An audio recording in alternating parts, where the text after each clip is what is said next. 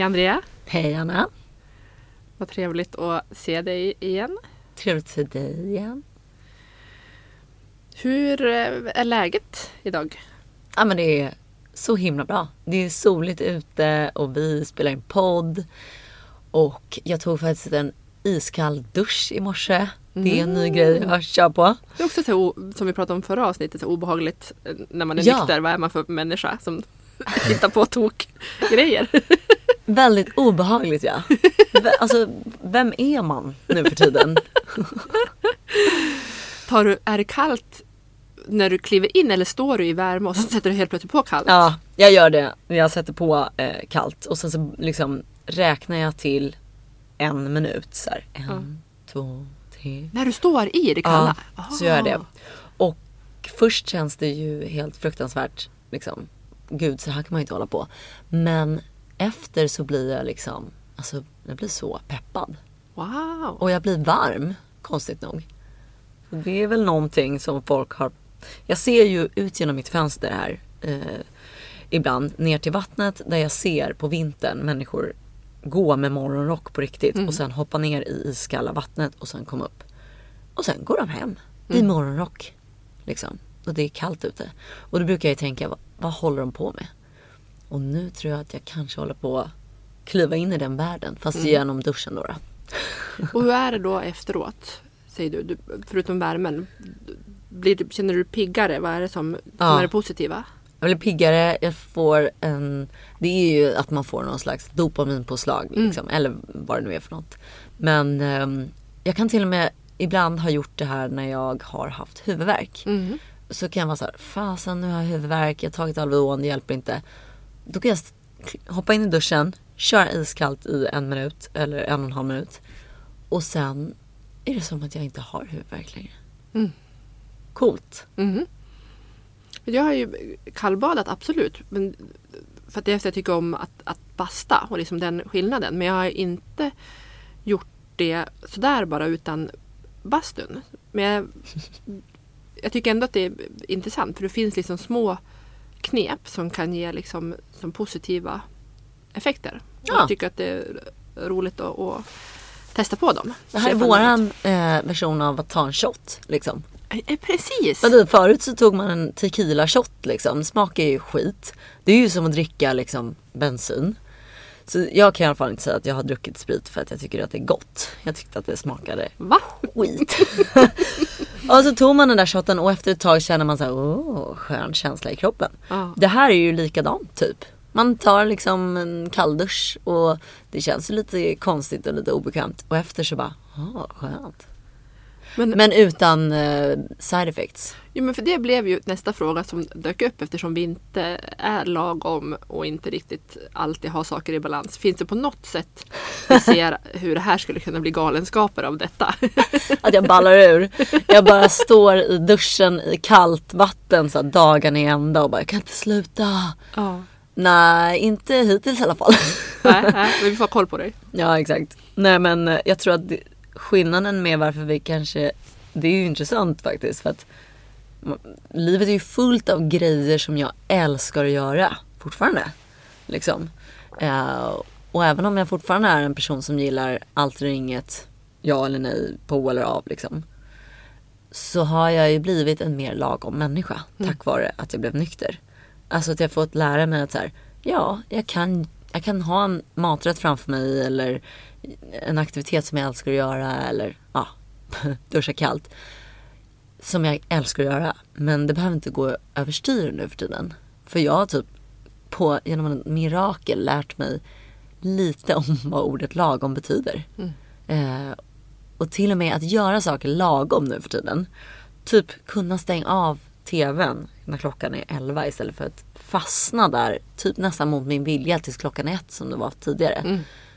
Det kan ge mig en så här, gud vilken skön känsla att faktiskt, nu stänger jag av, nu är det lagom liksom. Att lagom är både eftersträvansvärt och ger en positiv belöning. Konstigt. Ja, jäkligt häftigt att det har ju varit skällsord. Ja, jag vet inte vad lagom... Exakt, det var ju typ ett skällsord. Mm. Man ville ju inte vara en sån här tråkig lagom människa. Nu är det ju nästan något som jag eftersträvar. Mm. Och börjar liksom förstå när man läser olika böcker och man läser om hur man gör så att ens kropp ska fungera optimalt. Mm. Aha, egentligen är det bara att vara lite lagom som verkar vara grejen. Liksom. Men om man tänker på hur jag har fungerat också, så har jag har ju känt fruktansvärda motstånd mot grejer som jag har insett har varit egentligen det som jag ska göra. Men jag har varit oförmögen till det. Så motståndet har väl legat i att jag har varit oförmögen till lagom. Mm. Så då är det en rätt häftig grej vad kroppen eller hjärnan eller mitt system gör. Att säga bara så här, lagom är fruktansvärt. För att jag kunde inte lagom. Ja, men oftast innebär ju lagom att du ska behöva gå in i ett tillstånd där det blir lite tråkigt. Det behöver inte ens vara att man tycker att nej, men jag måste dricka nu för att liksom dränka mina sorger, eller för att liksom, jag ska sluta tänka på det här eller sluta ha ångest. Det kan ju vara så enkelt att man bara inte vill känna tristess. Mm. Eller känna sig så här, var det tråkigt. Nu blev det lite lagom här. Liksom. Ja, och precis. Och att lagom har för mig varit ett ställe där jag hela tiden har behövt begränsa mig själv. Mm. Där det hela tiden behövs utövas riktigt stark självdisciplin och självkontroll. För att lagom är inte ett naturligt läge, eller har inte varit det för mig. Alltså det är så bra sagt. Det är exakt så där jag har känt. Alltså att lagom har varit att kämpa. Mm. Alltså att fan hålla andan typ. Mm. Precis. Inte leva. Inte leva, alltså typ hålla andan och bara jag ska kämpa, jag ska hålla mig. Liksom, man, om det var alkohol så kunde det vara att man såg folk vid en middag sitta och dricka så jäkla långsamt. Alltså vad höll de på med liksom? Ja. Sitta och smutta på ett glas vin i liksom en halvtimme. Och jag själv kände att jag vill bara svepa det här. Jag vill inte alls vara lagom och sitta och hålla. Gud vad gott det här vinet var. Mm. Utan det tog ju emot. Alltså det tog ju så jäkla mycket energi att då försöka låtsas sitta och smutta där också. Mm. För att verka normal liksom. Och det roliga är att när jag tänker efter så trodde jag att alla andra också satt och låtsades vara lagom. Liksom.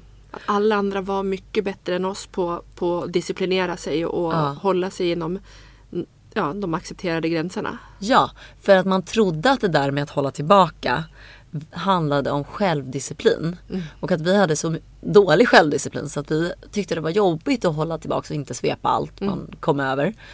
Medan alla andra som satt där och smuttade och till och med klockan 1 på kvällen kunde säga nej men det har varit superrolig kväll. Nu tror jag att jag ska börja rulla hemåt för att jag ska jobba imorgon. Mm. Det var ju självdisciplin. Mm. Det roliga var, det var inte självdisciplin. Kanske lite, men det var bara att de inte hade hoppat på ett tåg som började skena där de inte kunde hoppa av liksom. Mm. Det här står ju i boken på något sätt. Jag vet inte hur det är formulerat, men att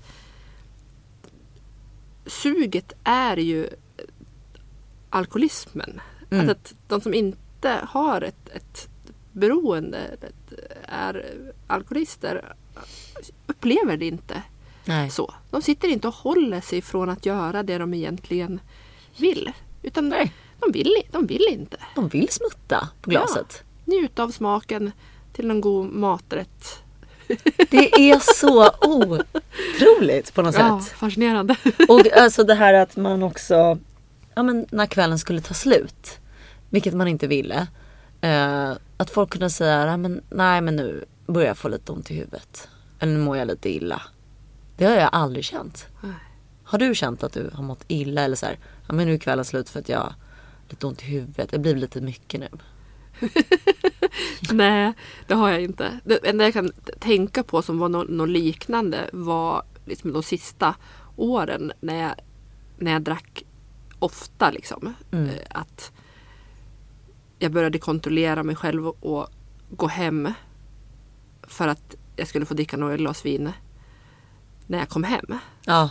landa lite. Ja, så att det blev att jag avslutade kvällar kanske tidigare. Ja. Men inte av någon form av tillräcklighet. Nej. Eller, ja, jag förstår inte ens vad du säger egentligen. Så jag försöker bara svara på. Jag bara, så, nej, det har jag inte. Vad roligt. Vad var din rutin då när du kom hem? Hade du någon rutin då? Liksom, nu ska jag få ta några glas. Skulle du liksom ha musik då? Eller vad var din grej liksom? Ja, det var köpa någon form av glossymagasin på Pressbyrån. Mm. Alltså var det här på natten då? Eller var det liksom, ja, du tänker efter after work? Liksom, eller? Ja, om det var liksom vanlig arbetsdag. Mm. Mm. Eller ifall det var efter en after work som jag på något sätt klarade av att avsluta tidigt. Men det vet jag inte. De är väl räknade på en hand. Men annars, om det var att jag hade varit ute. Eftersom jag inte kunde ha alkohol hemma. Så fanns det aldrig någon alkohol hemma. Utan den dracks ju upp. Då var jag tvungen att stanna på 7-Eleven och köpa folköl. Ah. Så att då var det ju folköl som dracks då när det kom hem. Om det behövdes någonting efter jag hade varit ute. Ja, det är smarrigt. Ja, men det. Det var intressant. Mm. Men, och annars var det lite sådär, köpa ett glossy magasin och gå hem och dricka lite bubbel liksom. Mm, och lyssna på musik. Mm. Så att det var ju, alltså, i mina ögon så var ju det var ju livsnjuteri. Mm. Det är kanske inte som jag har sett på film eller det vi pratade om förra avsnittet också, att inte sett kvinnor med alkoholproblem. Det är liksom, de jag har sett var ju så extremt långt från det livet som jag levde, som hade ett jobb. Mm. Och ingen liksom höll på att picka på mig om någon alkoholproblematik eller några dåliga beteenden. Så var det ju att köpa bubbel, köpa nyaste öl, gå hem på balkongen och lyssna på musik och liksom filosofera om livet. Mm. Ja, men det där kan jag i och för sig känna igen, att det var min livsnjuteri också. Och för människor utan problem så är det där asnice. Ja. För en person med problem som jag, så visste jag ju att så här, det här kommer inte stanna vid ett glas vin. Nej. Och mysepys på balkongen eller liksom i solen. Men jag intalar mig själv att jo, men det här är helt okej, för så gör jag med Sex and the City. Mm. Och då sitter Carrie vid sin dator och dricker ett glas vin och skriver på sin bok. Bara det att jag vill ju sen dricka 3-4 glas vin till. Mm. Och bli helt slirig liksom. Och sen kanske lite till. Mm. Min rutin när jag hade varit ute var, då hade jag ju ofta druckit så himla mycket så att jag kunde ju knappt trycka i mig något mer. Men då på något sätt, genom ett mirakel, så lyckades jag alltid köpa en hamburgare eller någonting på vägen hem. Mm. Jag fattar inte ens hur människan i kiosken fattar vad jag vill ha. Men det är tur att det fanns ju typ bilder. Man pekar bara. Den. Och sen kom man hem. Och sen hade jag alltid liksom Skavlan som så här kompis. Att jag satte då på... jag tittade på Skavlan. Det låter ju som att jag var pigg och fräsch, men det här var ju liksom, alltså, typ jag halvsov nästan på min hamburgare liksom, som kudde, och sen Skavlan för att liksom känna att men jag har gemenskap. Ja. Jag har kompisar här. Eller liksom, jag vet inte hur jag ska beskriva det. Men det är inte harmlöst trygghet. Alltså det är säkert trygghet. Mycket igen med att det finns liksom vissa program som har rullat, som har liksom fyllt den funktionen att det inte väcker några känslor som behövs hanteras. Inga dåliga känslor. Nej. Gud vad roligt att vi kom in på det här. Vi pratade ju innan om vad ska vi prata om idag liksom. Kommer inte ens ihåg vad vi hade tänkt. Men du skulle dela något som jag blev nyfiken på som Ruben hade. Ja, men just det. Jag frågade faktiskt min bonusson då, Ruben, igår. Vad tycker du jag och Anna ska prata om i våran podcast? Och han var så här, fotboll såklart. Han tyckte vi skulle prata om fotboll. Och jag bara, han bara, nej men alltså ni pratar ju bara om livet. Och det är ingen som orkar lyssna på någon som sitter och pratar om livet i en halvtimme. Vad fint. Och han bara, om ni ska prata om livet kan ni i alla fall prata om Zlatans liv.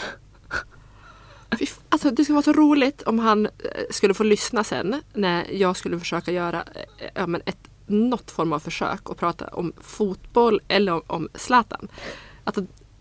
Alltså här sitter jag och blottar det innersta i mitt liv som för andra kan kanske tycka vara pinsamt. Men om jag skulle prata om fotboll och Zlatan, där skulle vi snacka om pinsamt. Ja, jag kan ingenting mer än att Zlatan också heter Ibrahimovic. Det vet jag i alla fall. Jag kommer från Malmö, va? Eller? Ja, vi är proffs. Eller? Jag vet inte. Nej. Rosengård. Ja, bra. Ja, men det var roligt att han sa det, för att det är ju verkligen, i hans värld så är det så här, fiffa, jag kan inte tänka mig något tråkigare än att sitta och prata om livet. Och det fick mig att tänka på att vi har ju suttit hos andra människor innan vi kom in i nykterheten och pratat om livet liksom. Både du och jag har ju gått till psykologer liksom, innan vi blev nyktra. Det vore typ intressant om man hade kunnat åka tillbaka i tiden och se vad fasen satt vi och pratade om. Ja. Vad satt du och pratade om? Satt du och pratade om att du trodde att du hade ett alkoholproblem? Nej.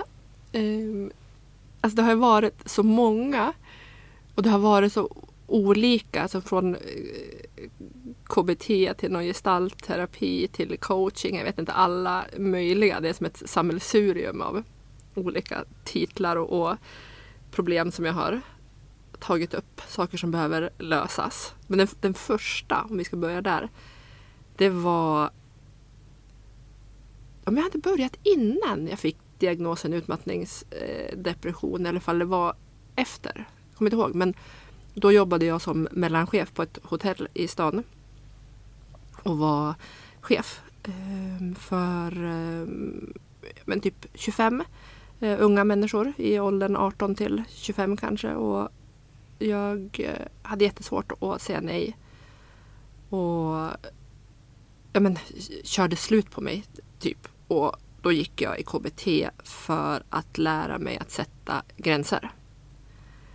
Och jag hade också fått lite olika typ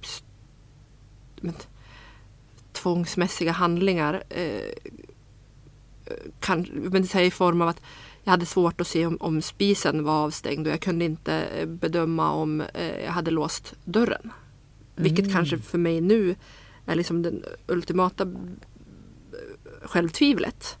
Men beroende på vem man går till så får man lite olika diagnoser och förklaringsmodeller. Men då var det att jag hade tvångstankar. Så att det var det första.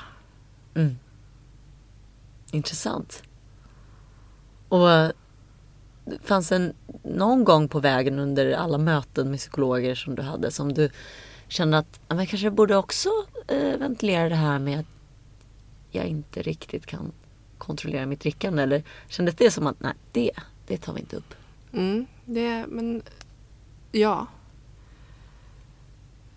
Om vi spolar fram, för det var 2013 som jag började gå första gången då i den här KBT:n. Och sen så gick jag i... Jag kommer inte ihåg vad det hette. Men det var någon form av ledarskaps... Jag tror inte det hette coachingen. Du vet, jag kan inte ens förklara. Men det kostade enorma summor pengar. Det måste ju vara jättebra då. Det måste vara jättebra. Och det var en fantastisk kvinna som var min terapeut. Eller vad hon nu var för någonting. Och vi pratade om att hantera livet. Mm. Och den lilla frågan. Ja, men precis. Och jag hade väl tendenser på att vara hård mot mig själv. Jag var också inne då i den här frågan om hur jag skulle träffa mannen i mitt liv som jag längtade efter. Och jag var också inne i det här om vill jag ha barn eller inte ha barn. Så att det var nästan 2 år som jag gick där, och i det här också arbetet så började jag prata om att jag har en vana att dricka själv och det skaver. Du vågar ändå ta upp det? Ja. Det är stort. För att normen det var mycket i det liksom, att jag ville väl vara som andra. Jag tror jag hade börjat fundera över så här, varför är det så svårt att träffa någon för mig när alla andra har träffat en man. Varför vill inte jag samma saker som andra? Det var mycket sådana där tankar som drog omkring. Att jag inte passade in riktigt.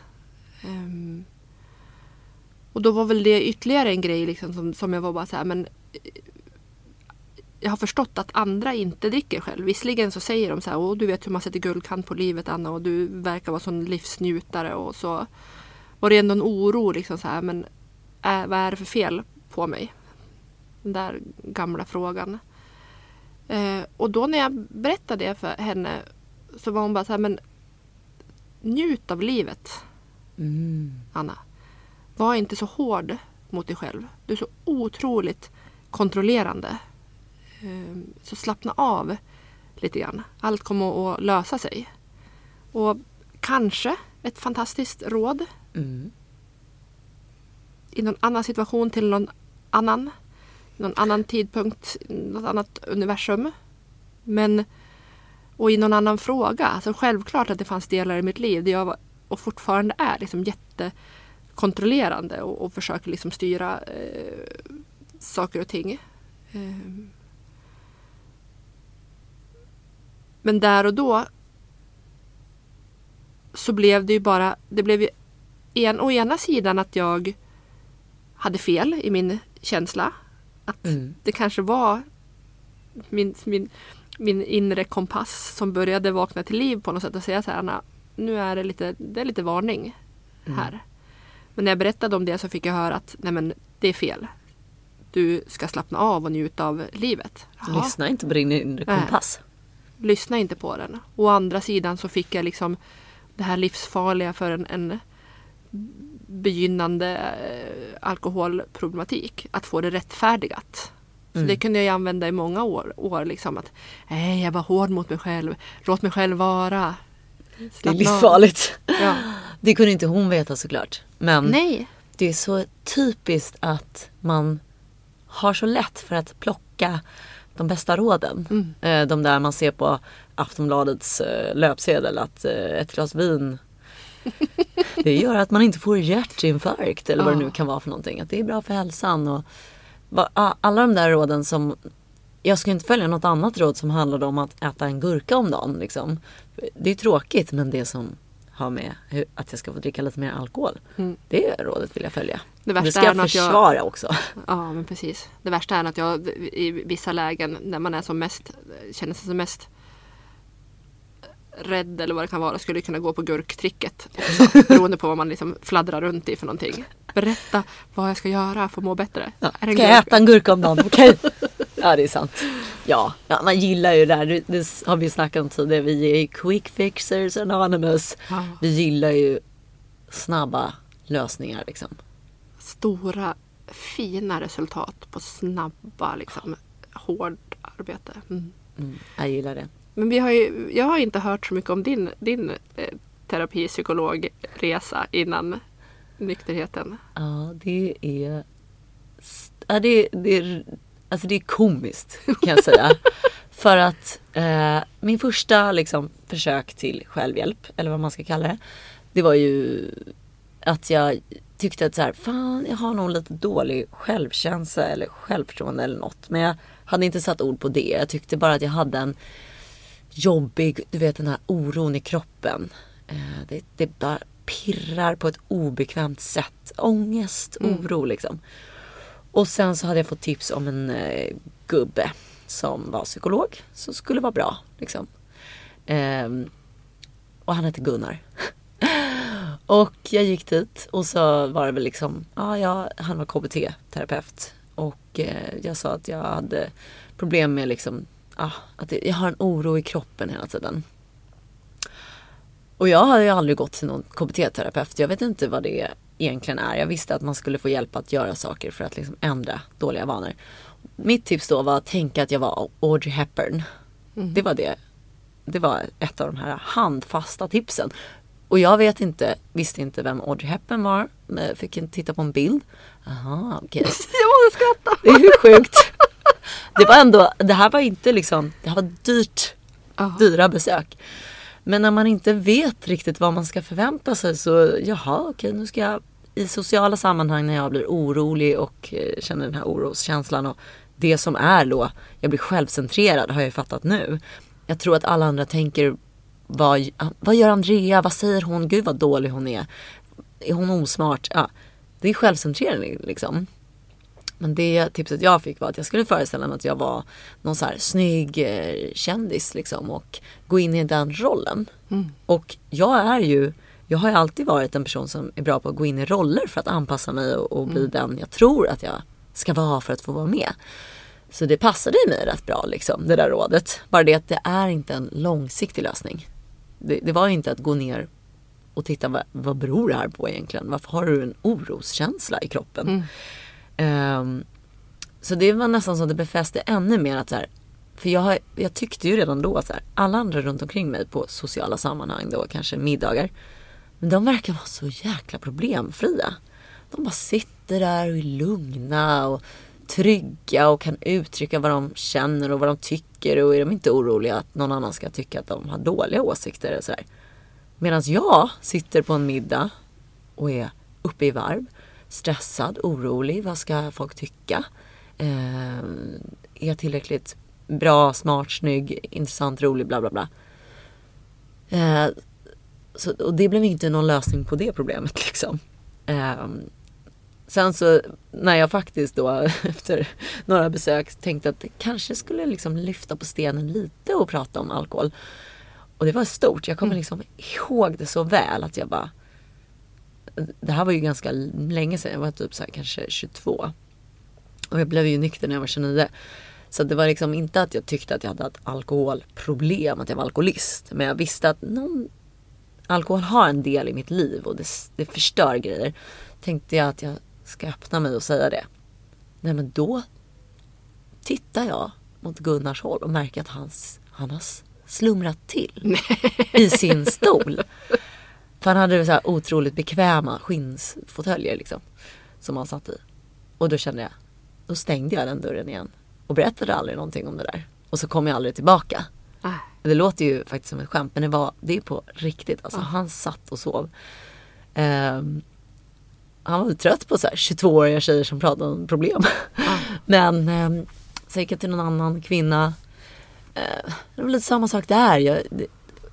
Jag har ju gått till en coach som heter Bengt Renander i nykterheten. Han har ju varit med i Alkispodden också. Han är jättebra och har satt mycket ord på saker som jag har känt att jag inte kan förklara. Han beskrev någon gång så att gå till psykolog när man är en aktiv alkoholist och sen prata om att det är jobbigt på jobbet eller att den där partnern är dum. Det är som att liksom försöka blåsa ut ett litet stearinljus medan det brinner i köket. Man försöker liksom släcka fel eld helt enkelt. Det kommer fortfarande vara så här, alltså the shit is happening, eller vad man ska säga. Man lägger energi på fel sak typ. Han sa det säkert på något bättre sätt, men jag tycker det är talande, för jag har inte riktigt förstått vad är egentligen jag måste få hjälp med. Nej. Jag har ju också levt i förnekelse liksom. Och bara, men alkohol och att jag inte vill liksom känna alla känslor och tar till alkohol för att döva det, eller vad jag nu tar till. Det har jag inte riktigt förstått. Jag har liksom trott att det är den här oroskänslan, eller jag har en extra, jag är hög, jag är en känslig person typ, eller någonting. Sista försöket till, sen har jag ju gått till beroendecenter. Då började jag ju liksom faktiskt öppna dörren för det, men då fick jag hjälp. Jag tänkte jag skulle få hjälp att dricka som en normal människa. Så jag fick ju lite tabletter som skulle minska alkoholeffekten när man dricker och sådär. Och sista innan jag tog hjälp var ju typ att jag gick in på den här alkoholprofilen, du vet, som man kan göra. Och skriver man in vad man har druckit. Och så stod det typ så här, ja men du är i lite riskzon. Och då skrev jag bara in en bättre vecka. är lite mindre. Ja, då stod precis. Jag att jag inte var i riskzonen, så tänkte jag, när jag går på det så har inte jag ett problem.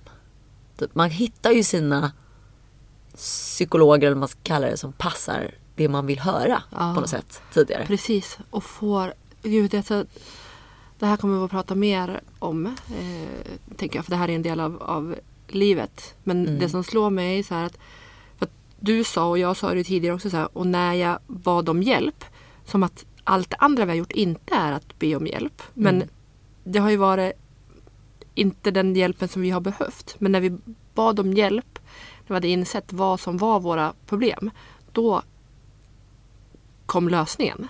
Men att vi hela tiden har sökt efter vad är problemet? Ja. Vi har ju båda haft den resan. Exakt, vi har ju försökt be om hjälp. Vi har bara inte vetat vad vi behöver hjälp med. Nej. Och det har ju varit någonting som inte var så tydligt från början. Liksom. Och som sen eskalerar. Liksom, att det blir tydligare och tydligare. Vilket som är det största problemet man kanske ska hantera först.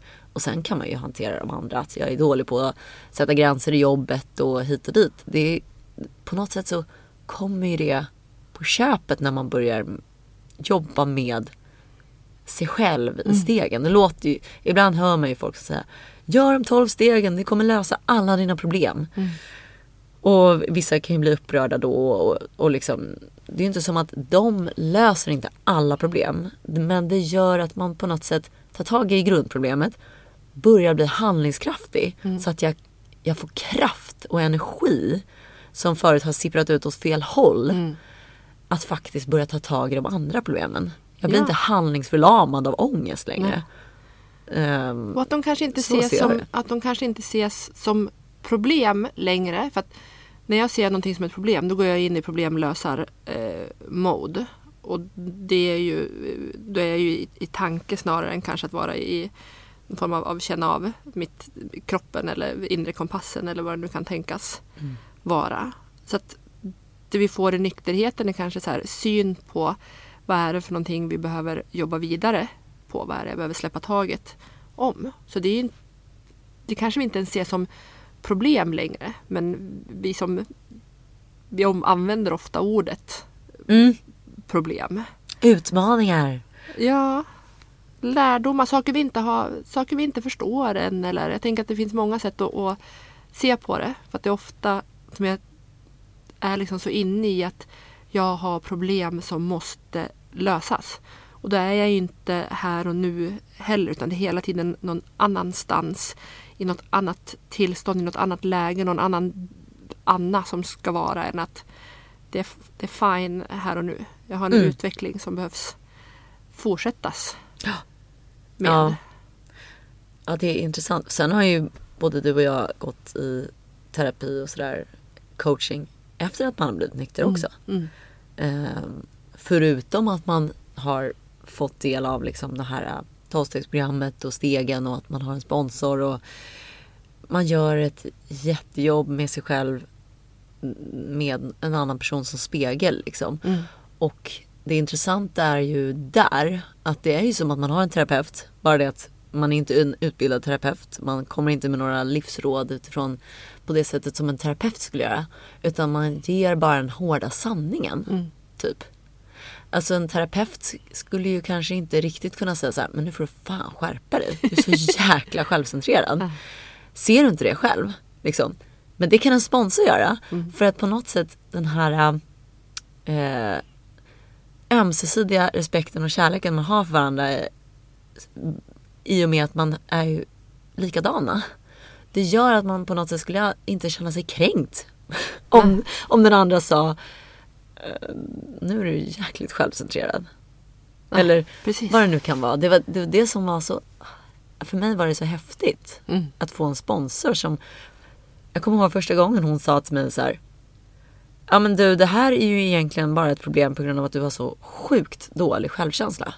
Och då blev jag typ lite kränkt och bara... Va? Du, liksom, vadå dålig självkänsla? Så får jag inte säga till mig. Men det var ju det som var problemet. Och om vi bara adresserar problemet och säger ja, du har dålig självkänsla och då händer det vissa grejer. Men då kan vi ju börja jobba med det och göra något åt det. Eller hur? Istället för att gå runt och bara liksom tippa på tå. Liksom, vi får inte göra någonting här nu som kan såra. Då tar jag allting så sjukt lång tid. Ja. Liksom. Det var snabba puckar och hårda bud. Ja. Jag gillade det. Ja.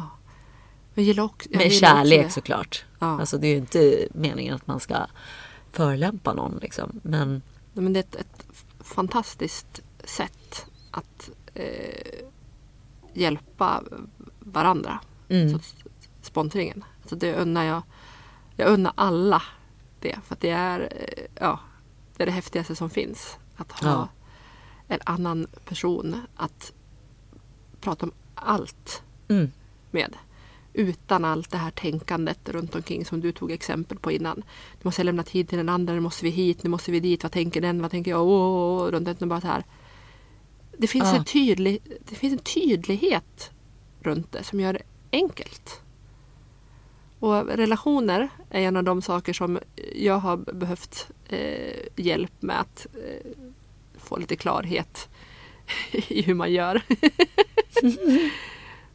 Så att sponsorskapet är ju en för mig 100% liksom fungerande relation som jag har fått erfarenhet av i det nyktra livet, som liksom blir det första som ger ett exempel på okej, så här bra och enkelt kan det vara med en annan person som jag inte känner ens i början. Nej. Och skillnaden är ju också att med en terapeut så har man ju ett utbyte av du ger mig tid, alltså ger jag dig pengar. Mm. Liksom. Men när man sponsrar och gör 12-steg så är det ju inga pengar inblandade. Mm. Det är en ömsesidig, ett behov av varandra. Mm. Man, som nykomling så tycker man så här, men gud vad sjukt att den här personen ska lägga tid på mig. Men sen när man har gjort 12 steg och vet att det 12:e steg går ut på att man måste gå ge det vidare för att få behålla det man har lärt sig. Mm. Det är ju så häftigt uppbyggt alltså. Mm. Ja, nej. Det går att prata om i 100 år. Men vi kanske ska stanna där för idag. Och bara gå ut och njuta av solen nu. Och att det är liksom... Vi kan låtsas att det börjar bli vår. Jag tänker faktiskt inte låtsas. För jag lever i verkligheten nu. Och mars är en vårmånad. Ja, det har du rätt i. Vår. Nu ska vi leva i verkligheten. Ja. Det är -1 grad och vår, faktiskt. Njut av våren, gänget. Ha det bra och trevlig fredag. Hej då. Hej då.